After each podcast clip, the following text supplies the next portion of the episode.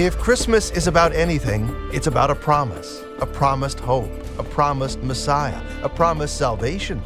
You might say Jesus was the expected one. Coming up, a fresh look at the expected one. We've got questions and answers that I think you'll really uh, link up with. We've got a devotional from Charlie Dyer, and of course, we'll spend some time right now untangling the headlines from the Middle East, all on this program we call The Land and the Book. Welcome. My name is John Gauger, always proud and happy to be sitting down with Dr. Charlie Dyer, our host. Charlie, you all ready for Christmas, by the way?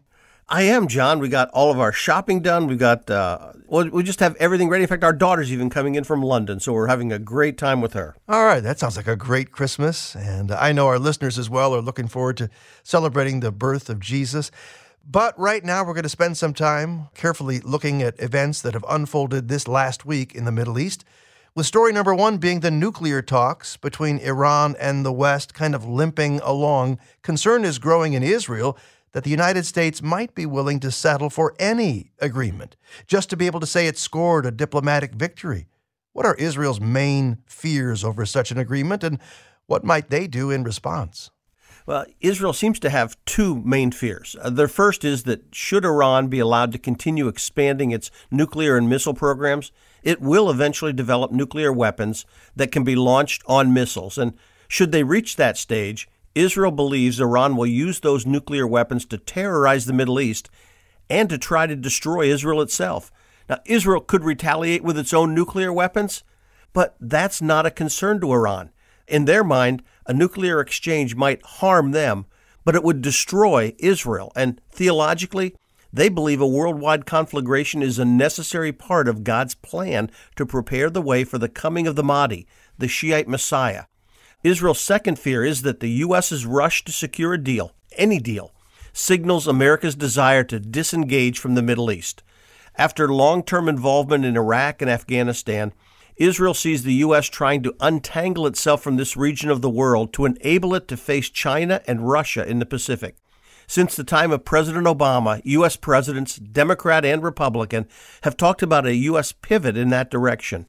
Israel believes the U.S. pullback will change the strategic balance of power in the region, offering greater influence to Russia, Iran, and Turkey. They're also concerned that, in spite of assurances of a lasting security bond between the U.S. and Israel, the phrase out of sight, out of mind will come into play. The U.S. could be less likely to support Israel with weapons and technology since it's pulled away from the region. Now, our decision not to speed up delivery of long range refueling tankers just this week gave Israel the hint of what the future might hold. Our pullout from Afghanistan didn't help assure Israel that they could depend on long term U.S. support should they be threatened. Now, in terms of what Israel might do in response, well, that's a lot more uncertain. Right now, they're doing everything they can to persuade the U.S. to take a hardline position with Iran and to commit to a military response should the Iranians back out of a nuclear deal. Uh, Israel also wants U.S. permission to continue their covert plans to stop Iran's progress toward amassing enough nuclear material for a bomb. And should that fail, their backup plan would be to sabotage Iran's attempts to convert that uranium into nuclear weapons. But Israel has also stated it will launch an attack against Iran's nuclear facilities should Iran reach the point where Israel is convinced that's the only remaining option. Now, I'm not sure if the U.S. or Iran believe them, but they ought to. Israel will do everything in their power to ensure that another Holocaust not be allowed to take place. Charlie, I'm always uh, intrigued with this discussion of enriching uranium, as if as if somehow it's all sitting away in a locked room, and then you know maybe later when they get permission they will enrich it. Isn't it already going on right now, 24 hours a day? Uh, it is, and they're enriching some of it up to 60% uh, purity right now. Uh, 90% is weapons grade, and so it's only a matter of time until they reach that level. Well, last week we talked about lone wolf terrorist attacks in Israel, but moving from the problem to possible solutions, what can Israel actually do to stop such attacks, or can they do much? Well, you know, stopping attacks from lone individuals really isn't that easy. Uh, in many ways, it's similar to the school shootings we've experienced here in our country.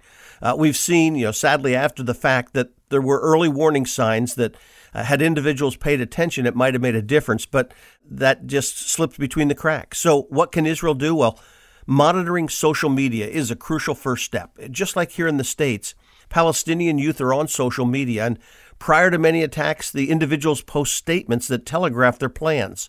Israel can also monitor sites that try to incite violence and work to take those sites offline. Uh, lone wolf attacks are often copycat attacks where the individual is enticed to move forward where a previous attacker had been glorified. Now, a second step would be to increase surveillance and security. Uh, beefing up security at checkpoints and other sites can discourage would be attackers. Now, such security would also stop an attacker before he or she would be able to harm anyone. A failed attack with no victims, uh, apart from the attacker, signals failure for other would be attackers and can discourage them from trying to do the same thing. A third thing they might be able to do is greater cooperation uh, between them and the Palestinian Authority. Israel needs to be able to pass on actionable intelligence before an incident, and the Palestinian Authority needs to do what it can to stop an individual mm-hmm. before the attack occurs. That's similar in our culture to school authorities and police and parents working together to intervene and stop an attack from happening in the first place. Uh, there is a fourth step, sadly, and that is to uh, increase the security barrier and make access into Israel even harder for Palestinians. Now, the building of the separation barrier almost stopped the weekly suicide bombings during the Second Intifada, though the cost to the Palestinians was high. Now, this should be a last step, but it's one that could become necessary if the Palestinian Authority isn't willing or able to deter such attacks. Now, thankfully, at least right now, the Palestinian Authority and Israel are cooperating, so it doesn't seem like that final step is necessary. Current events from the Middle East, that's what we're looking at today on The Land and the Book with Charlie Dyer. I'm John Gauger with story number three a cheating scandal at a beauty contest. No, we're not talking about the 70th annual Miss Universe contest held last weekend in southern Israel. We're talking about the camel beauty contest at the King Abdulaziz Festival for Camels in Saudi Arabia. What happened to create the scandal, Charlie? Yeah, yeah, the Miss Universe contest came off without a hint of scandal, but the same can't be said for this 40 day camel contest in Saudi Arabia. In fact, 43 camels vying to become Miss Camel were banned from the festival for cheating.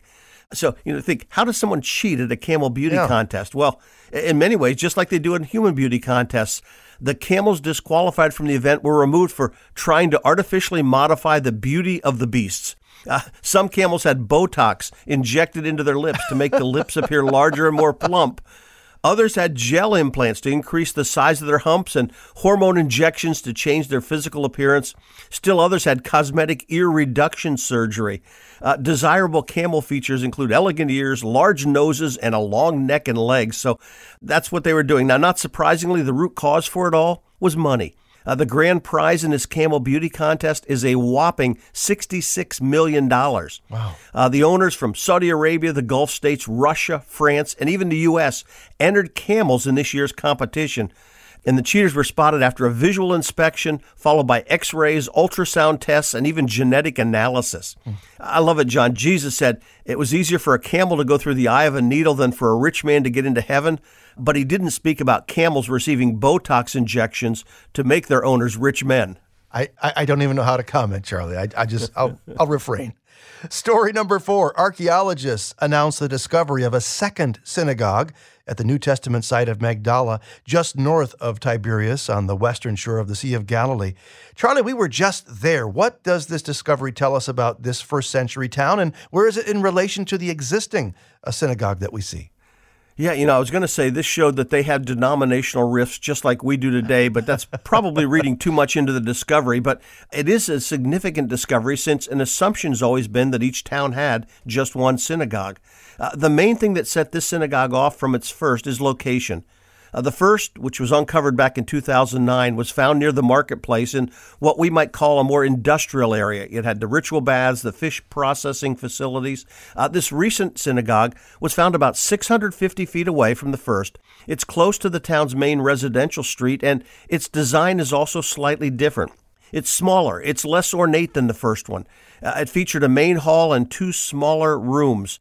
Uh, the main hall was coated in white plaster. It featured a stone bench around the walls. One of the smaller rooms had a shelf, which they believe might have been where they stored the Torah scrolls. Now, what we don't yet know is, though, why was a second synagogue needed? Uh, we do know there were religious differences in Jesus' day. We had Pharisees, Sadducees, Essenes, and perhaps this is a case where different religious groups had their own places of worship. Fascinating. Look forward to seeing that maybe in a future visit. Well, coming up on the land and the book, lots of things to look forward to, including questions and answers. Charlie and I will sit down and take a look at the questions that have come in. Maybe yours is one of them. Charlie Dyer's devotional is always uh, worth hearing. Plus, a fascinating conversation up next about the expected one. Our website, as always, is thelandandthebook.org. Information there about today's guest, past guests, future programs, thelandandthebook.org. It's the expected one next on The Land and the Book.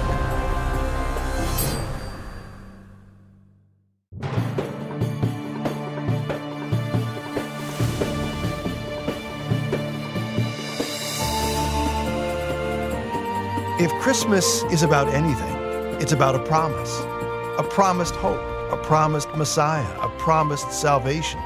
You might say Jesus was the expected one.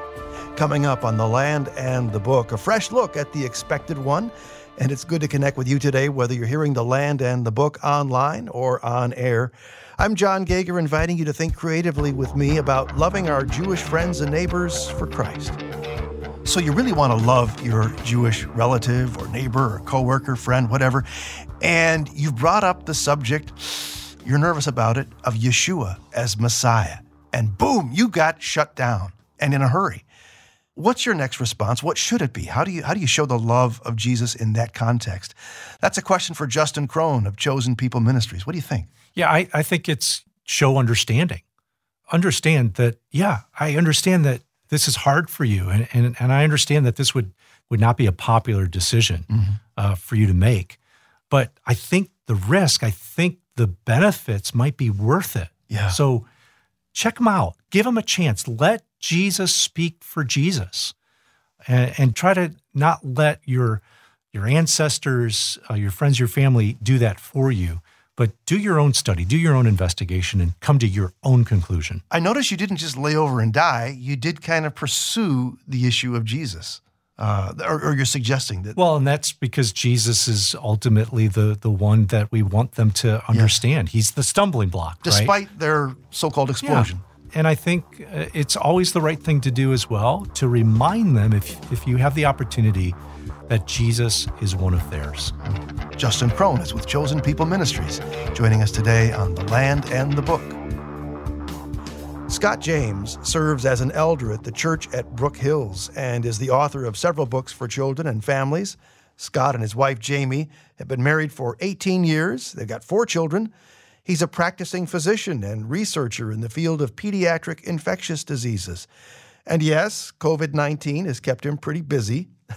he partners with Focus on the Family as a member of their Physician Resource Council and also serves as a fellow for the Center for Baptist Renewal. Scott is the author of The Expected One. Welcome to the land and the book, Scott. Thanks, John. It's so good to be with you.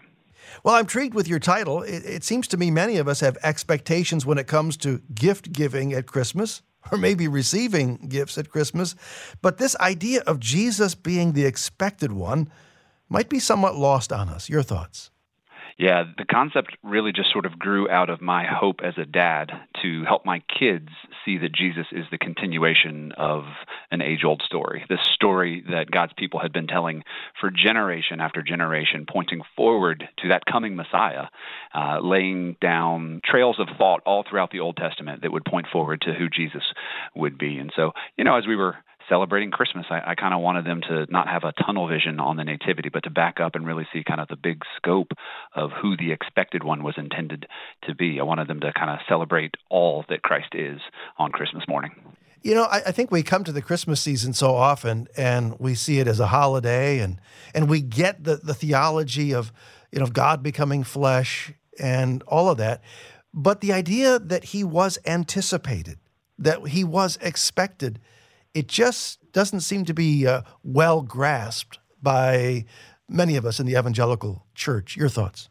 Yeah, I agree. Uh, and, and, I think uh, sometimes we can compartmentalize that Christmas story, mm-hmm. and, and, to our kids, it's kind of this surprise thing that happens out of nowhere, and it's this you know glorious miracle, this inbreaking into the world of God bringing salvation, and it is in a sense. But yeah, I really want to connect it to the Old Testament story and, and the uh, the story that God's people had been telling for generations. Of of you know you go back all the way to the very beginning, and right after the fall, we have this initial promise from God that a Savior would come, all the way back in Genesis 3. And Mm-hmm. so I want my kids to just kind of grasp that, that big picture. And, and, and so the items in the Old Testament that we highlight in the book are uh, essentially passages that don't just point to the fact that a baby would be born. Right? There, there are some you know really well-known uh, sort of nativity Christmas passages from the Old Testament that we love to quote around Christmas time. The book really goes uh, sort of takes those and then steps forward and actually shows how Jesus was also expected to be the shepherd of his people, and he was expected to be our righteousness. And God told his people ahead of time that that he would sacrifice himself on our behalf and then raise triumphantly from the grave. That's all in there ahead of time. That's all pointed to in the Old Testament. Uh, and so I think the, the more our children, the more we as adults even immerse ourselves into that story and really kind of appreciate the backdrop of redemptive history, so to speak, I think that is going to sort of enliven our Christmas morning celebrations all the more. The fact that Jesus is the expected one means we've been given reasons to have expectations. Take us to a Bible passage that uniquely showcases uh, the sense of expectation folks would have had with regard to Christ's coming. My mind immediately goes to Simeon. Uh, so uh, if we're going to fast forward to after Jesus comes and his father and mother take him to the temple for his his uh, his dedication, so to speak, and and Simeon, the Holy Spirit leads Simeon there. This is an old Jewish man who has grown up in the tradition of looking forward to this expected Savior, and he the Spirit leads him to see Jesus, and he just kind of breaks out into celebration. My eyes have seen the salvation of Israel. Like finally, I can I can die now. I've I've I've seen what you promised you'd show me, and, and so it's I see in Simeon his kind of outburst of praise when Yes. he meets the infant Jesus. Uh, I, I see that as kind of this little microcosm of the hope and anticipation that all of Israel was carrying with it, and through Israel, the hope of the entire world. Dr. Scott James is a research fellow of the Ethics and Religious Liberty Commission and serves on Focus on the Family's Physician Resource Council. A practicing physician, Scott has written The Expected One, a devotional for families. Hey, how would it make a difference in the way we see Christmas, maybe life itself, if, if we chose to ponder Jesus more as the expected one? One of the main things that I think comes out of this is that it heightens our anticipation for Christ's second advent. So the more we look at his first advent, uh, his first coming, we sort of put that in the context of why he came and how he came and, and all of the beautiful backstory that comes with it. We appreciate so much more his ministry here on earth, obviously, because it's what brought us salvation. But then as he goes, he tells us, I am still the expected one. You should still look forward and expect mm. me to return. And so, a lot of Christmas for us, if we only kind of focus in on the events in and around Christmas and don't connect it to the fact that there will be a second coming. So, I want to celebrate his first coming and then look forward in hopeful anticipation of his second coming. Christmas is a pivotal time to help foster that in my own heart, but also in the hearts of the, the children that I'm leading. Uh, I, I want to point them forward to, to Christ and say, Yeah. we're, we're still waiting. You know, we, Israel waited for so long for their Savior to come, and God kept his promise because he is faithful. And now we're in that same position. God has promised he will return, he will make all things new. And we're in this position now that Israel was in for generations, where we're looking forward in hopeful anticipation of that promise being fulfilled. And it will be. And so that's the kind of rock solid biblical confidence I want to instill in the hearts of my children and in my own heart. Okay, so you've done a beautiful job of reminding us that this idea of expectation ain't over yet. It's it's very much on. The game is on. We do expect Jesus to return. But apart from the the future aspect of his return, what are we losing out in our celebration of Christmas when we fail to see Jesus as the expected one? part of the time when we focused in on the nativity story as a compartmentalized story. So uh, we we have this tendency sometimes to tell Bible stories, and they seem to be our kids can get the impression that these are kind of disconnected individual stories. And so when we don't connect the dots and show how everything lines up together and tells one bigger story, our kids can kind of miss some of the obvious Yeah. connections between them. So I, I, I really do think that when we tell that nativity story and we tell about the miracle child who showed uh, who was born in the manger uh, that night, I really do want to connect them to the backstory, but I also want to point them forward and, and say the reason we're making such a big deal about this miracle infant that was born in the manger is because he would grow up to be our loving Savior. He would grow up to be the one who lives the perfect life we cannot live and who dies in place of us on the cross and who rises triumphantly from the grave. So I, you know, without diluting Christmas, I, I want to broaden the scope of it and help our kids mm-hmm. understand that uh, if if we're only celebrating the baby, we're kind of missing out on the whole reason that he came, right? Like I think I really right. do think that the the manger is best celebrated when it's in the shadow of the cross. I want to connect the whole story of who Jesus is and celebrate that fully on Christmas morning.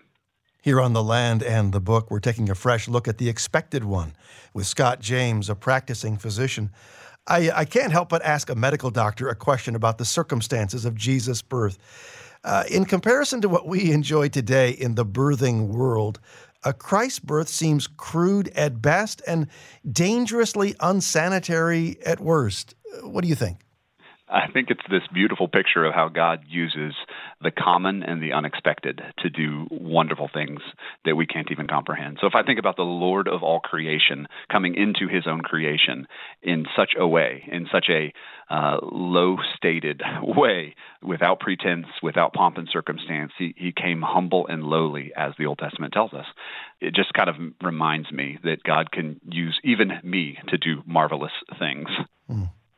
Take us to another favorite Bible passage that shows us Jesus as the expected one one of my very favorites is Isaiah 25 8. It talks about how he, the coming expected one, he has swallowed up death once and for all. And it talks about how the Lord God will wipe away the tears from every face and remove his people's disgrace from the whole earth, for the Lord has spoken. That's a beautiful passage that reminds me that the purpose of Jesus coming was ultimately to heal our land, to heal his people, to bring his family into his kingdom. Uh, and so we live in a world, I just can't help but avoid the hard reality that we live in a world that is full of death and tears and heartache and lots mm. of painful things that are going on. Uh, this this past couple of years have really brought a lot of things to the fore, and there's a lot of suffering and heartache in this world. Uh, we, as followers of Christ, know that one of the underlying root causes of that is sin itself. Our own sin and rebellion has has sort of brought this into the world. God says, "I'm not going to leave you there." God says, "I am coming for you. I'm going to swallow up death forever." And we know on the other side of the cross, we know that he accomplishes that through the death of Jesus Christ and his glorious resurrection. And so Isaiah 25 is one of those, I consider it an Advent passage in which we look at that.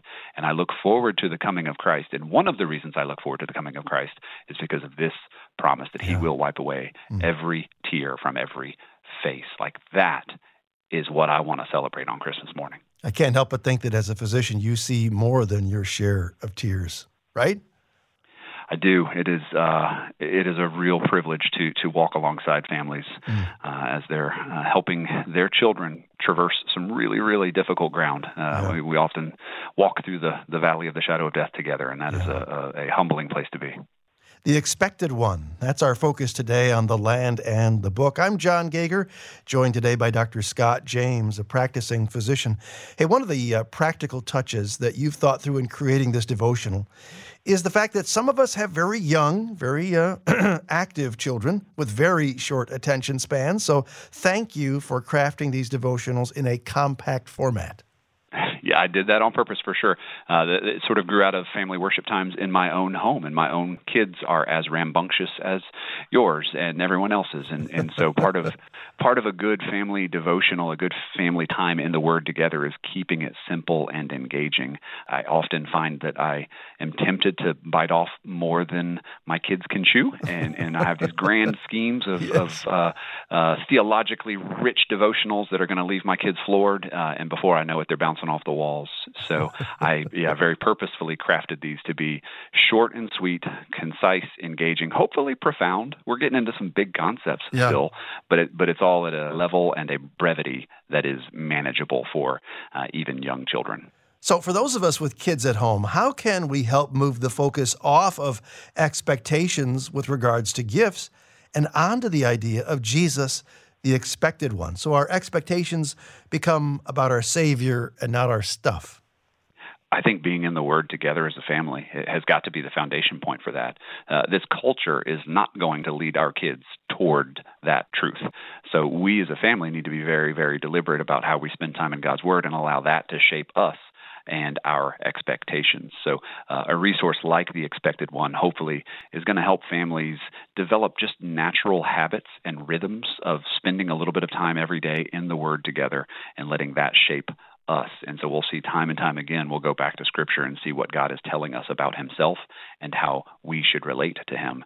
And I think the season of Advent, those weeks leading up to Christmas, is a, a really, really concrete time to focus in on that and let that be a touching point for a family. Where even if family worship or family devotional is not a, not a routine part of your life all throughout the year, I would encourage it to be. But for a lot of families, it, it, you know, we're all very busy. The season of Advent, I, I think, is a time where you could uh, attempt to set some realistic mm. and simple goals in, in that regard and, and spend some time in the Word in a way that's going to shape your family to be expecting Christ, not the latest gift. That's Dr. Scott James, who's written The Expected One. More about him and a link to his book at our website, thelandandthebook.org. Charlie's back with your questions next on The Land and the Book.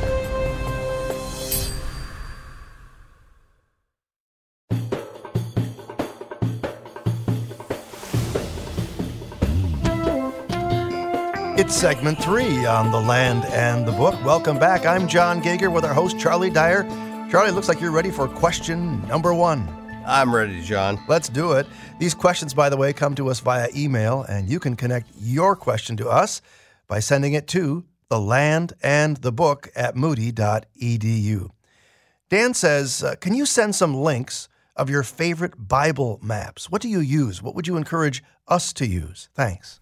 Yeah, uh, and let me provide three that I find very helpful. And I'll, I'll try and give them in a very quick way. But www.bible-history.com. Uh, that site focuses on Bible history with a real special emphasis on maps and images and archaeology. Now, it can be a bit confusing to work your way through the site, but they've really done a nice job in collecting materials. A second option is www.openbible.info forward slash geo. Uh, this site uses Google Earth and it claims to provide the location of every identifiable place mentioned in the Bible. Now, I've not gone through them all, but I do find the site fascinating. And a third one, holylandphotos.org forward slash page dot asp question mark page underline ID equals two. Now, that's a mouthful, but that one focuses on photos more than maps, and it's a great site to look through. But if you go to holylandphotos.org, I'm sure you can navigate to the exact spot. All right, here's a question from David. Somebody asked me Was the jar of manna and Aaron's branch that budded in the Ark of the Covenant when the Second Temple was built after the Babylonian exile? I further wondered did the Ark even come back from the Babylonian exile? It's mentioned again as being in heaven in Revelation. Your thoughts? Yeah, the Ark of the Covenant disappeared from history at the time of the Babylonian captivity.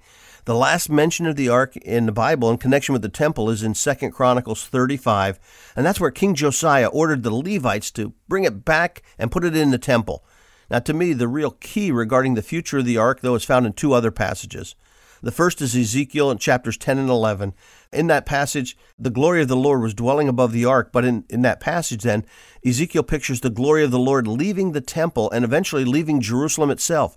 Now, at that point, the physical Ark of the Covenant was nothing more than a gold covered box, and I believe it was taken by the Babylonians and eventually destroyed. Uh, the second passage is Jeremiah 3:16. I love it, one of the 3:16s of the Bible, uh, which predicts a time in the future when people will be back in the land. Uh, Jeremiah says at that time the people will no longer say, "The ark of the covenant of the Lord," and it won't come to mind, nor will they remember it. And then he says, "Nor will they miss it, nor will it be made again." And as if to fulfill his prophecy, well, the Ark of the Covenant wasn't present in the rebuilt temple in Jerusalem. The Jewish historian Josephus says that in the Holy of Holies, there was nothing at all. Now, the Ark of the Covenant in heaven, that's not the same ark. Moses constructed the tabernacle, including the Ark of the Covenant, after the pattern he was shown on Mount Sinai.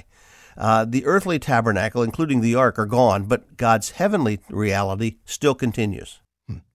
Question do you have any idea as to why the procedures on Yom Kippur involve two goats portraying two aspects of the Messiah's atonement for us instead of two lambs? And this is one of those questions where I say, that's a great question. I wish I had a great answer to go with it. But the reality is, the Bible doesn't really provide us with an answer. Uh, we do know both animals were considered acceptable for sacrifice, but we're never told why God chose to have Israel offer a lamb for Passover, but then two goats were used on the Day of Atonement. So I just don't have an answer for that one, John. Fred and his family enjoy listening to The Land and the Book in Sarasota, Florida, and they say thank you for such a, a good, informative program. And the question what is your position regarding the active and passive obedience of Christ relative to our salvation? Yeah, and people may not be aware of those two phrases, but I'll, so I'll try and explain it as I go along. Uh, but people generally refer to Christ's active obedience as his complete and perfect submission to all of God's laws and commands. And I do see that taught in places like Matthew 5:17. You know, there Jesus said, don't think I've come to abolish the law and the prophets. I've not come to abolish them, but to fulfill them. Mm. Now, in the larger context, Jesus was showing what true obedience to God's commands looked like and how the religious leaders had fallen short. Now, in contrast to them, Jesus demonstrated an active obedience in submitting to the Lord and His Word in all areas. Uh, Jesus also demonstrated what's often called passive obedience in the sense of submitting to the Jewish and Roman authorities without resistance you know, during his arrest and trial and crucifixion. Now, he did oppose religious authorities when he cleansed the temple at the beginning and end of his ministry, but in other places we see this passive obedience, and it's what I think Paul describes in Philippians 2, verses 6 to 8. He said, Who being in the very nature God did not consider equality with God something to be grasped but made himself nothing, taking the very nature of a servant, and being made in human likeness, and being found in appearance of man, he humbled himself and became obedient to death, even death on a cross. So I see both aspects of Christ's submission as really central to our salvation. By demonstrating active obedience, Jesus demonstrated that he was the Lamb of God without spot or blemish, and by submitting to the governing authorities, he fulfilled the prophecies of the suffering servant in places like Isaiah 53. You know, it said he was oppressed and afflicted, yet he did not open his mouth. He was led like a lamb to the slaughter, and as a sheep before her shears is silent, so he did not open his mouth. So, in both active and passive senses, Jesus was the obedient one. It's The Land and the Book from Moody Radio. I'm John Gauger. This is segment three, where we always welcome your questions about the Bible. You've got a question? We're happy to entertain an answer here on the program. Here's Lynn's question. She takes us to Isaiah 6, verses 11 and 12, where the prophet asks the Lord, How long before the people pay attention to the message? And God answers, quote, Until cities are devastated and without inhabitant, houses are without people, and the land is utterly desolate. The Lord has removed men far away, and the forsaken places are many in the midst of the land. Her question Are there indications of how many times this judgment was to happen to the land? Yeah, I see the main fulfillment of that passage being the Assyrian invasion of Judah in 701 BC. You know, Isaiah described it this way in Isaiah 36 1. Uh, in the 14th year of King Hezekiah's reign, Sennacherib, king of Assyria, attacked all the fortified cities of Judah and captured them. Sennacherib himself left a record of the invasion, and he said he besieged and captured 46 strong fortified cities along with many smaller towns, and he claims to have taken in plunder 200,150 people. Now, I think this is what God meant when he said the cities would lie ruined with the people taken away. In essence, God was telling Isaiah that from a human perspective, Isaiah's ministry would just be ineffective. No one would pay attention to him, or no spiritual revival would happen for nearly 39 years. From the year King Uzziah died, that was 740 BC when Isaiah was called, until the year of Assyria's invasion, 701 BC. Now, Hezekiah did institute religious reforms early in his reign, but evidently those reforms didn't grip the hearts of the people. And though the passage was at least partially fulfilled in that 701 BC Assyrian invasion, I think it could also look beyond that and point toward the Babylonian captivity in 586 BC. In spite of the Assyrian devastation of the land and God's miraculous deliverance of Jerusalem, well, the people still didn't truly repent. As soon as Hezekiah died, they went back to their wicked ways, and they continued that way until 586 BC when Judah fell to Babylon. There was a brief revival under Josiah, but it really didn't grip the hearts of the people. And as a result, in 586, the land was completely ruined, Jerusalem was destroyed, and the Lord did send everyone far away.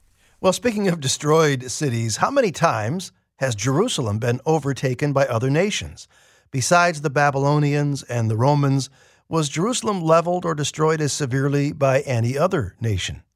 Yeah, I'd say the only two times when Jerusalem was leveled were those two times the Babylonians and then the Romans. Uh, the city did fall over history to the Muslims and the Crusaders and the Jordanians and the Israelis, but in none of those was the city itself wiped out.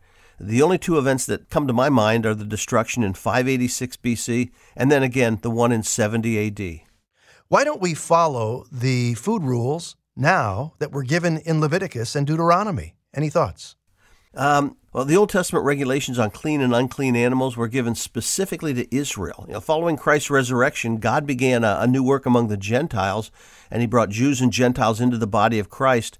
And this in no way eliminated God's promises to the Jewish people, but with the beginning of the church age in Acts 2, there was a definite change in this age. Uh, in fact, the question of whether or not Gentiles needed to be circumcised and obey the law of Moses was actually the focus of the very first church council in Acts chapter 15. Now, following the discussion, which included Peter and Paul and Jesus' half brother uh, James, the early church decided that Gentiles did not have to obey those ceremonial laws of Moses. Instead, it said we should write to them, telling them to abstain from food polluted by idols, from sexual immorality, from the meat of strangled animals, and from blood. So, believers today don't need to follow the food regulations of the Old Testament or observe the Sabbath regulations uh, because they have been uh, replaced in this age uh, by these other more general commands for the church. We've covered a lot of ground, but you can hear it all again at thelandandthebook.org. Charlie's devotional next.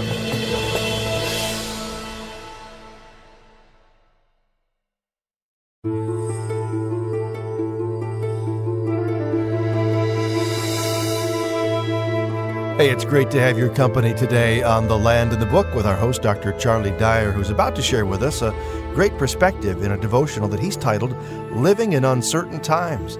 Charlie, I suspect that uh, over the millennia, most people have felt that uh, to some extent they feel like they're living in uncertain times.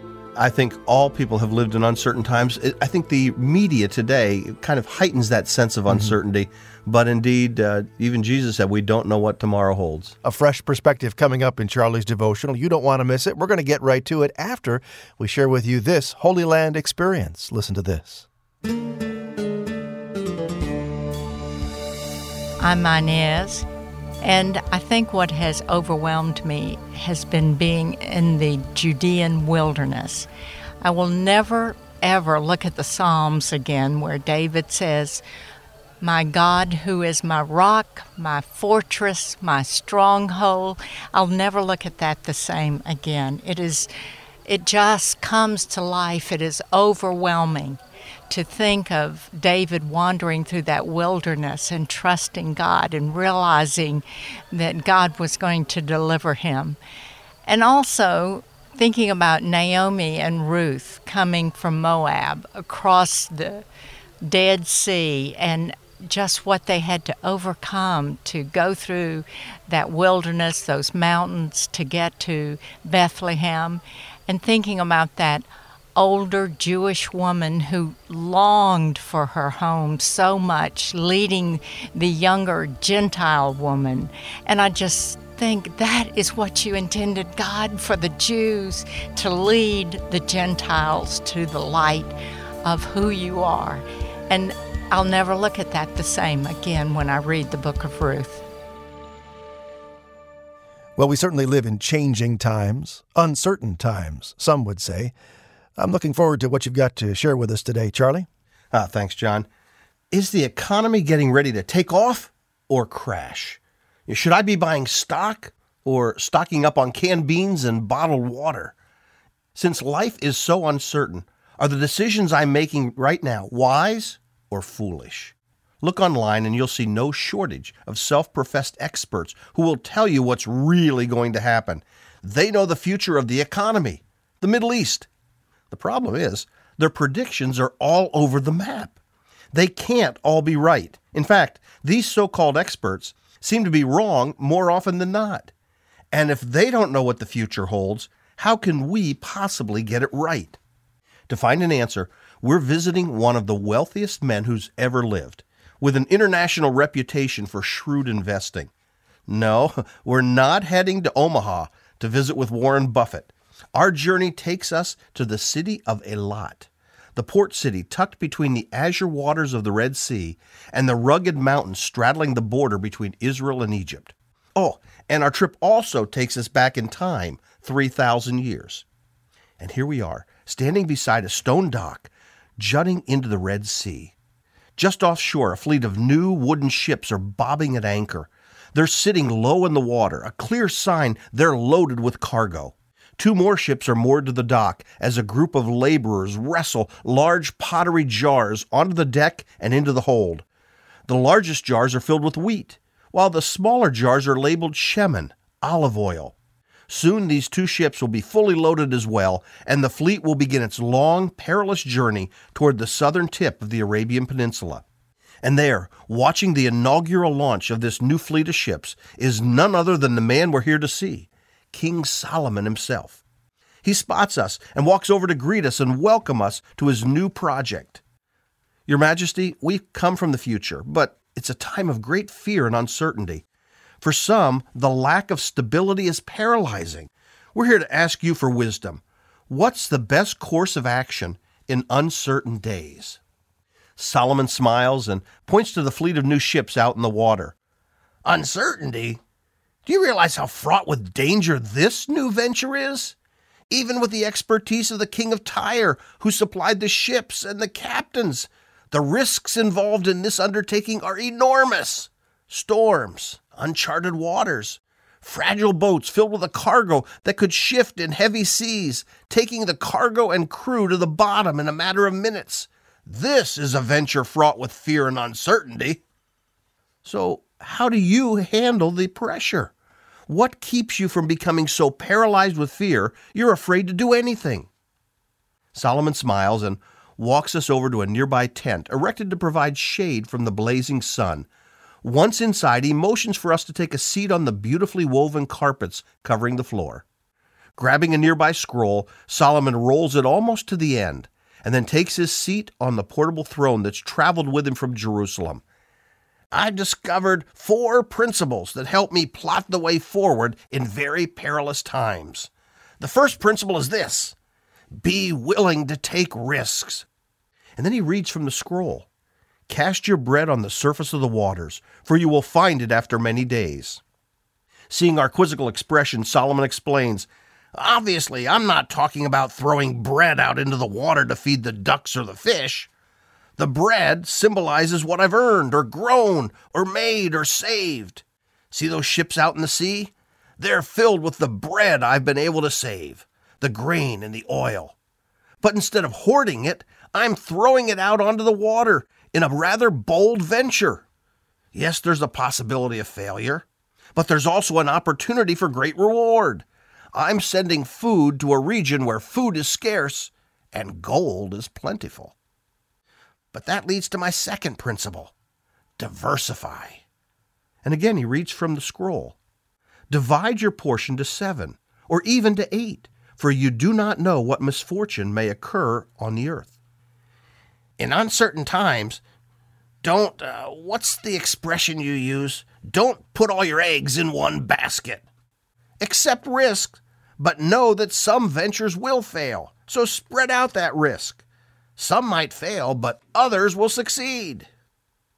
Solomon moves quickly to the next point, skipping to the bottom of the column in his scroll.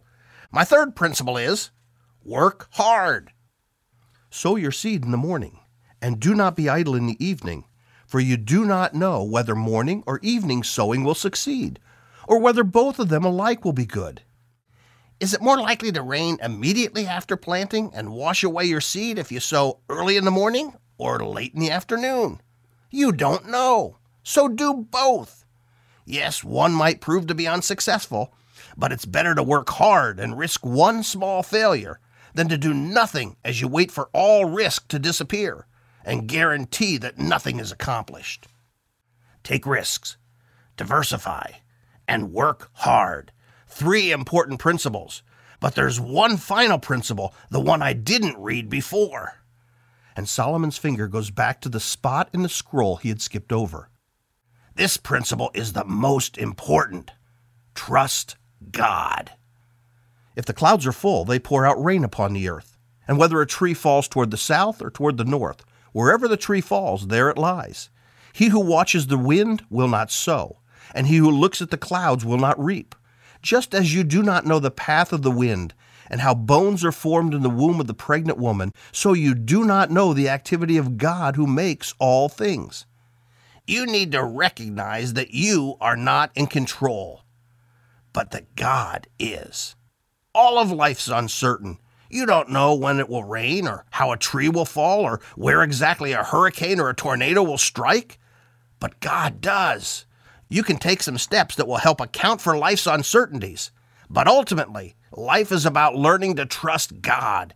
He knows what tomorrow holds, and He cares for you. As Solomon rolls up the scroll, we say goodbye and head out into the hot afternoon sun. The final jars have been stowed below deck, and the last two ships throw off the lines, mooring them to the dock. In just a few minutes, they'll join the other ships on their uncertain journey, a journey much like our journey through life, filled with unknown opportunity and danger just over the horizon. But we're breathing just a little easier as we think back on Solomon's wise words. How do we live in an uncertain world? Be willing to take risks, diversify, work hard, and trust God for those things that are beyond our control. Not bad advice at all. Boy, that is very solid advice. Thanks, Charlie. Tony, a listener from Indianapolis, Indiana, emailed us recently.